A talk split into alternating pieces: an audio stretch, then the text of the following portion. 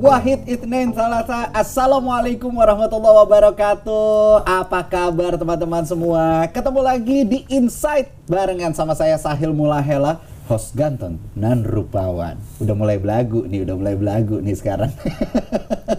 So pakai pakaian ganteng lagi. Eh seperti biasa ya kita di sini di Insight ini di podcast Insight kita akan ngobrolin segala sesuatunya tentang kehidupan tapi sebelumnya teman-teman semua yang ada di mana pun yang lagi nonton podcast Insight saat ini, gimana kabar antum? Sehat?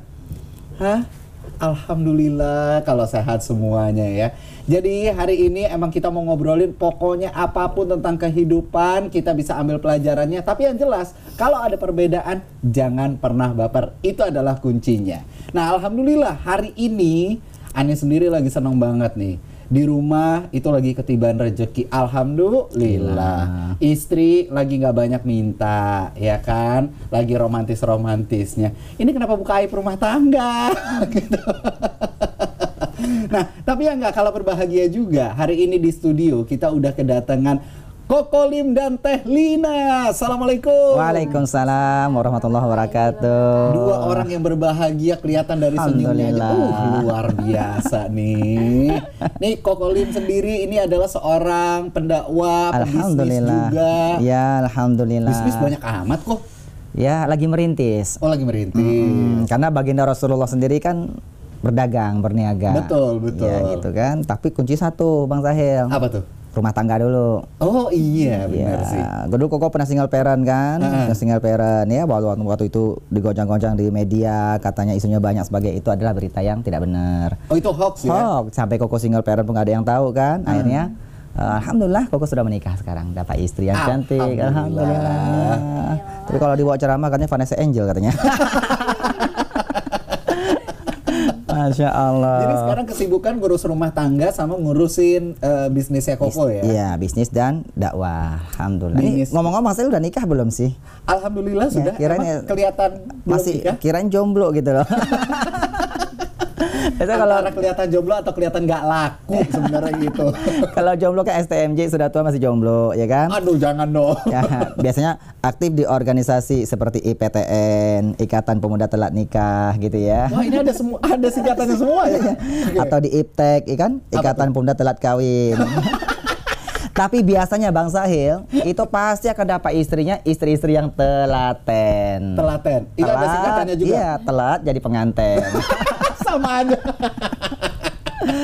Karena orang yang sudah berumah tangga itu, uh. baginda Allah sendiri yang menjelaskan, iyakunu fuqara'a yughnihimullah min fadli. Di dalam Al-Qur'an surat Nur Allah berjanji, hmm. kalau orang sudah menikah uh, itu Bang Sahil, hmm. dia miskin, nggak punya harta dan sebagainya, hmm. Allah kayakan dengan karunia Allah Subhanahu wa taala. Oke, jadi dengan kita uh, berumah tangga, tangga, otomatis pintu rezeki kebuka. Kebuka semuanya. Subhanallah. Pantas kan banyak yang pengen kawin lagi ya. ya, bukan. Iya kan? Karena aduh saya pengen nambah rezeki, iya masuk lagi. Satu lagi. Cukup satu saja. Satu aja. Satu, tapi titik loh ya. Iya. Jangan satu aja, satu di Bandung, satu di Bogor, satu Jakarta, satu Sulawesi ya. Karena tuntutan adil itu susah. Susah. Iya kan, nggak gampang juga. Iya. Kan? Nah, hari ini uh, kita senang banget kedatangan Kokolim dan juga Teh Lina dan hmm. uh, sebelumnya pengen nanya dulu sama Kolim dulu nih. Iya, nah, alhamdulillah. Ini kan memilih untuk studi di Institut Perguruan Tinggi Ilmu Al-Quran. Alhamdulillah. PTIQ. IQ. Mm -mm. Ya. Bukan PTIK loh ya. PTIQ ya. ya. Kalau IK lain lagi kepolisian. Lain ya. Itu ada di Jakarta Jakarta ya. tetanggaan. Tetanggaan. Di Pasar Jumat. nah, kenapa memilih untuk ngambil ilmu di situ? Jadi uh, Bang Sahil begini, jadi Koko itu masuk Islam tuh umur 15 tahun. Oke, okay. masih cukup muda dong. Ya, masih muda, masih SMP loh. Iya, hmm. sekarang juga masih muda gitu ya. Percaya. Percaya. Kita beda 20 tahun sama istri loh. Oh? Iya, alhamdulillah. Iya, alhamdulillah. Karena laki-laki itu idealnya bedanya tuh minimal lima tahun, uh. 10 tahun, 15 sampai 25 tahun itu masih ideal. Oke. Okay, okay. Ideal kan, uh. gitu. Pantas manggilnya adik ya? Panggilnya adik. Oh, iya, namanya iya. Koko gitu ya. Iya, iya, iya, iya, iya. Jadi 15 tahun tuh masuk Islam, naik kelas 3 SMP, ya kan? Lalu pesantrennya di Darul Kolam. Oke. Okay. Jadi habis itu masuk Islam, dihijrahkan, diasingkan sama orang tua ya. Waktu hmm. itu kan kan ayah Koko Lim itu seorang kepala uh, aktivis kelenteng. Hmm. Jadi kalau bahasa kita seorang suhu. Hmm. Ya kan? Jadi kalau masuk Islam sempat diasingkan waktu itu, ketemu seorang kiai besar yang ada di Riau, diangkat sebagai anak asuhnya. Jadi Lim itu asli putra Tionghoa Riau. Oke. Ya, sekampung sama Ustadz Abdus Somad. Oh iya sama Ustaz. Kenal ya? Somad, iya. Kenal? Tahu. Nah, bukan kenal ya? Nggak kenal Ustaz Abdul Somad mana. Tahu. Iya. Maka kalau kalau kalau bilang kenal, Koko tanya di mana kenalannya gitu loh. Nggak kejebak kok. Gak kejebak ya, gak kejebak. Bang saya ini pintar amat ya, Dek ya. Gak kejebak dia. Jadi diasingkan kan. Nah, jadi di Riau waktu itu jadi ketemu sama seorang kiai besar yang ada di Riau, itu Kiai Haji Ali Muhsin, sekarang udah almarhum. Pondok pesantren Jabal Nur di Kandis Riau itu. Oke. Udah besar sekarang pesantrennya. Hmm. Diangkat sebagai anak asuhnya, lalu dipindahkan ke Sanawiyah. Jadi 1995 itu selesai Sanawiyah karena Islamnya kan kelas 3 SMP. Iya. Lalu dialihkan di pondok pesantren modern Dar El Kolam Gintung Jayanti Balaraja Banten. Itu pesantren alumni Gontor. Hmm. Jadi Bang Sahil kenal ya, ini pasti kenal ini almarhum Ustaz Jeffrey Al Bukhari. Kenal. Kenal, pasti udah pernah ketemu Eh, juga. tahu. juga. Belum pernah ketemu juga. Belum. itu satu alma mater sama Kowalim. Oke. Satu pesantren kita kan. Satu angkatan Satu juga? angkatan. Dia kakak kelas beberapa tahun. Oke. Yang satu angkatan itu Pak Ang Apoy Wali Ben. Oh iya iya iya. Nah, beliau di cabangnya di Latansa, di Rangkas, Hmm. di Cipanas kan. Hmm. 99 selesai aliyah, Kokolim langsung ke Malang Jawa Timur. Hmm. Nah, ini Bang Sahil nih asli mana ini? Saya asli Jakarta tapi orang tua bapak dari Solo, kalau ibu dari Palembang. Tinggalnya di Di Jakarta. Yakin? Yakin. Bukan tinggal di rumah. Oh iya sih di Nah, tinggalnya di rumah ya. Oke, terjebak. Terjebak, iya. Masuk ke dalam jebakan yang pertama. Alamatnya baru di Jakarta. Jakarta. Kolim kesel loh Bang Sahil. Ya dek ya, kemarin itu ceramah di Hong Kong ya dek ya. Itu pembawa acaranya Bang Sahil, Masya Allah. Itu di, di Hong Kong tuh kan naik pesawat ya. Eh, Ya.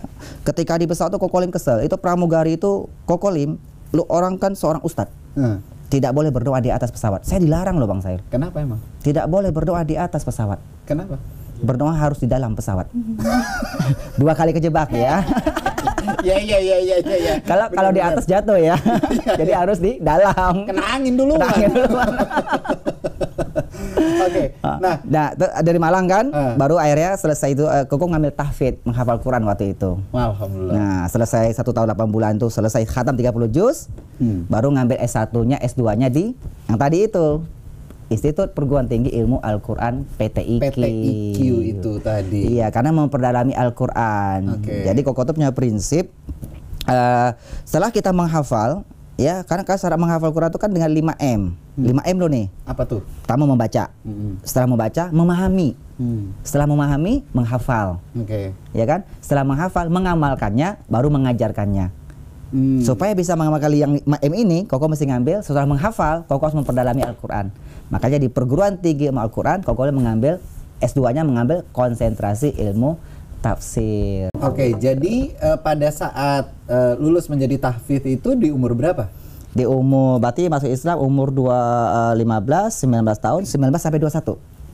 21 tahun Satu udah sudah, tahfidz? sudah alhamdulillah. Wow, masya Allah, anak pengen banget. Pengen ya. Tapi belum kesampaian, insya Allah dalam waktu dekat deh. Amin, amin, Amin, insya Allah. Nah. Walaupun nggak menghafal juga yang penting tiap hari membaca. Iya, insya Sama Allah. insya Allah ya. Nah, di PTIQ sendiri itu apakah banyak eh, orang maaf nih sebelumnya yang seperti Koko Hmm. itu eh, mualaf terus juga yang dari suku yang lain gitu. Ketika Koko kuliah hampir selama S1 S2 6 tahun, Hmm. itu yang dari Tionghoa Muala cuma Koko aja.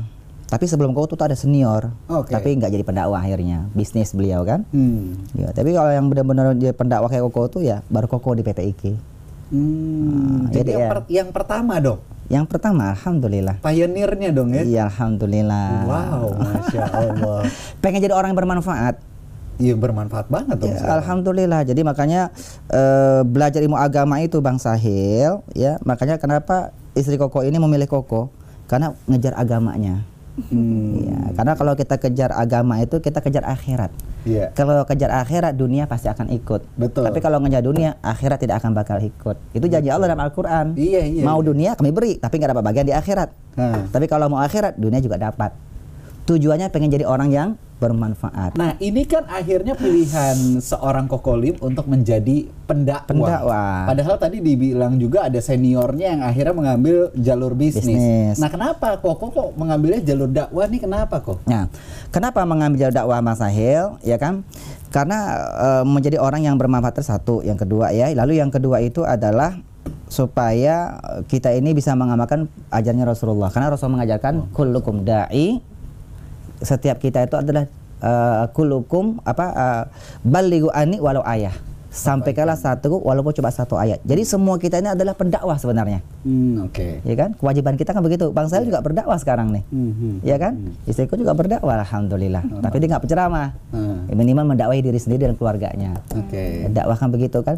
Kenapa? Karena ketika mengambil PT IKI lalu berdakwah itu pertama itu adalah eh, apa namanya itu eh, menjadi orang pendakwah itu bisa mengamalkan ilmu pengetahuan Bang Sahil. Hmm. Kan begitu kan? Mm-mm. Karena orang yang berilmu sama orang nggak berilmu itu berbeda. Betul nggak? Betul. Ya, kata Allah dalam Al-Qur'an, "Hal yastawi alladziina ya'lamu wal ladziina la ya'lamun."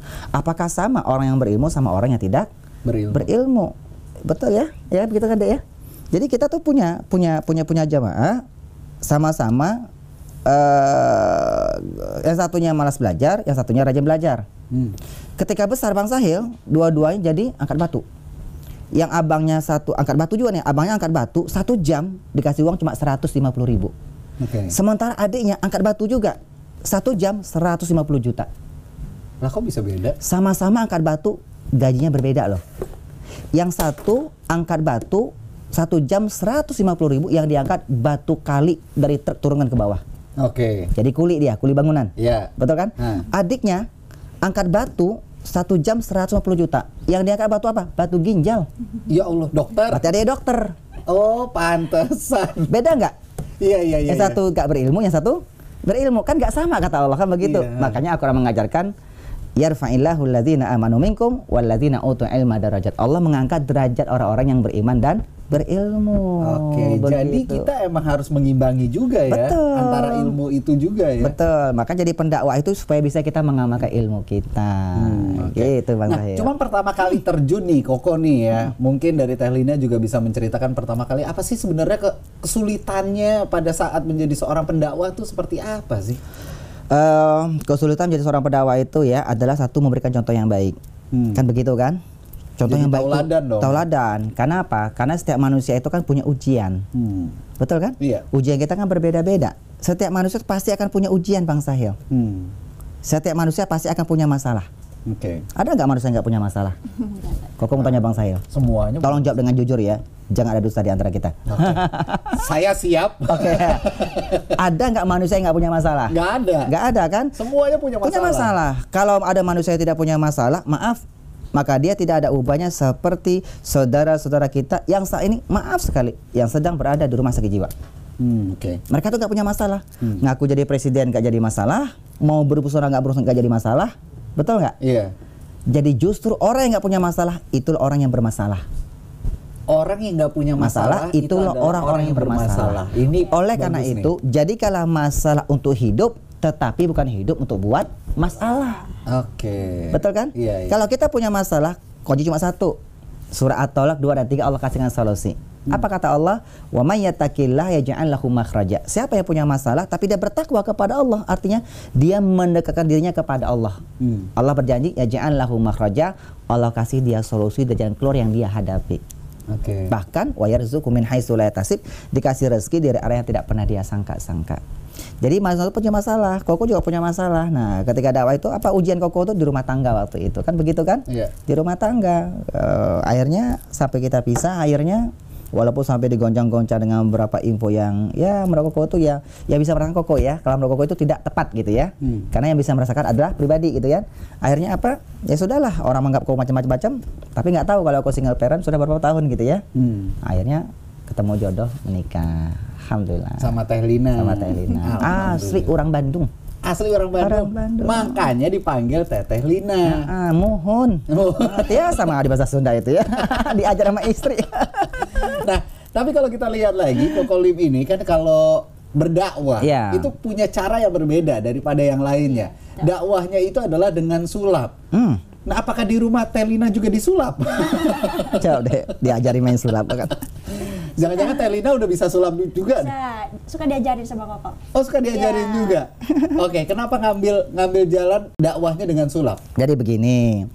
Jadi dakwah itu dengan berbagai macam cara, ya kan? Kita dakwah tuh begitu. Nah, sebelum ada di Indonesia itu ada wali songo. Iya. Wali songo, wali sembilan kan? Songo itu kan sembilan. Nah, salah satunya bernama Sunan Kali Jaga. Jaga. Kenal? Tahu Tahu. ya, oh, tahu. Kalau kenal nggak mungkin. Koko juga nggak kenal masalahnya. Nggak pernah ketemu. Nggak, di sini aneh Sini. Dari sejarah kita tahu ya, Iya, iya, sejarah. iya, Kita iya. tahu dari dari sejarah. Betul. Nah, Sunan Kalijaga ketika berdakwah menyebarkan Islam pakai media.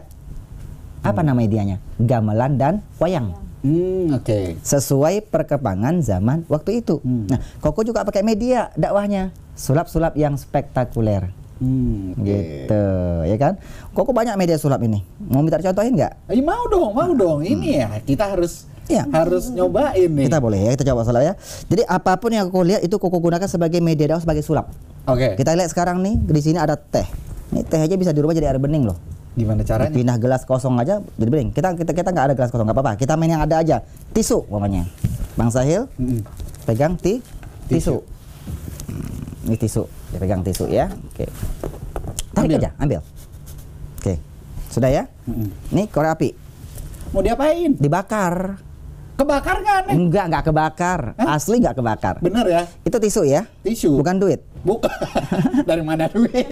Asli tisu. Tisu. Tisu ya. Tisu, asli nih. Tisu. Nih, nih, nih, lihat nih. Tisu. Oh, tisu kan? Yakin ya? Yakin. Kalau Bang saya mengatakan tisu, tandanya masih hidup. Iya, bisa membedakan tisu mana du duit.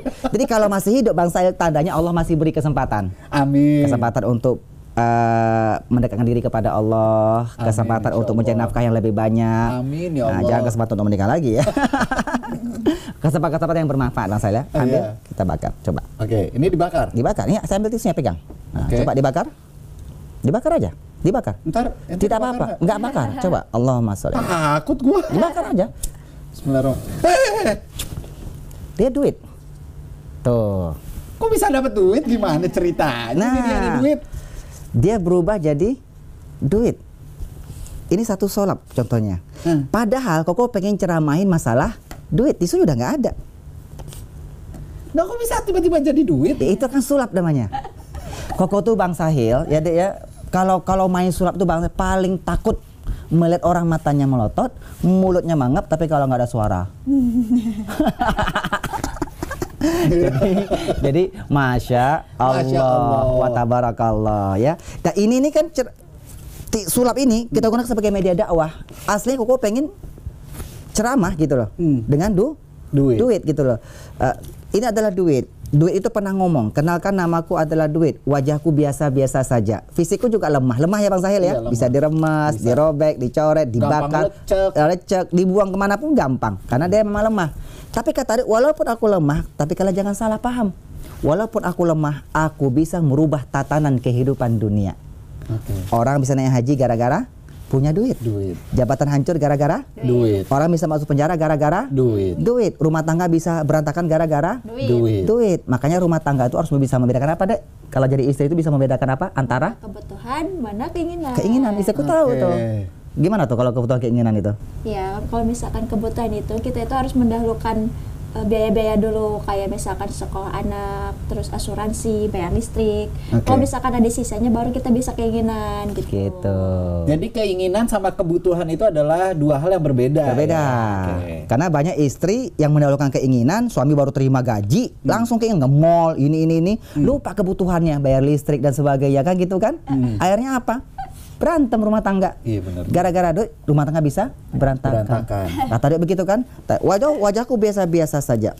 Fisikku juga lemah, tapi kalian jangan kan begitu. Nah, jadi kata dia begini. Ya kan? Please jangan cari saya di sorga. Hmm. Ya kan? Karena aku sudah tidak ada di sorga. Laku nggak di sorga ini? Nggak laku kan? Nggak laku lah. Ya kan? Kalau kalian sudah meninggal dunia, aku duit yang kalian cari-cari selama ini, yang kalian bangga banggakan selama ini, aku duit tidak bisa menemani kalian.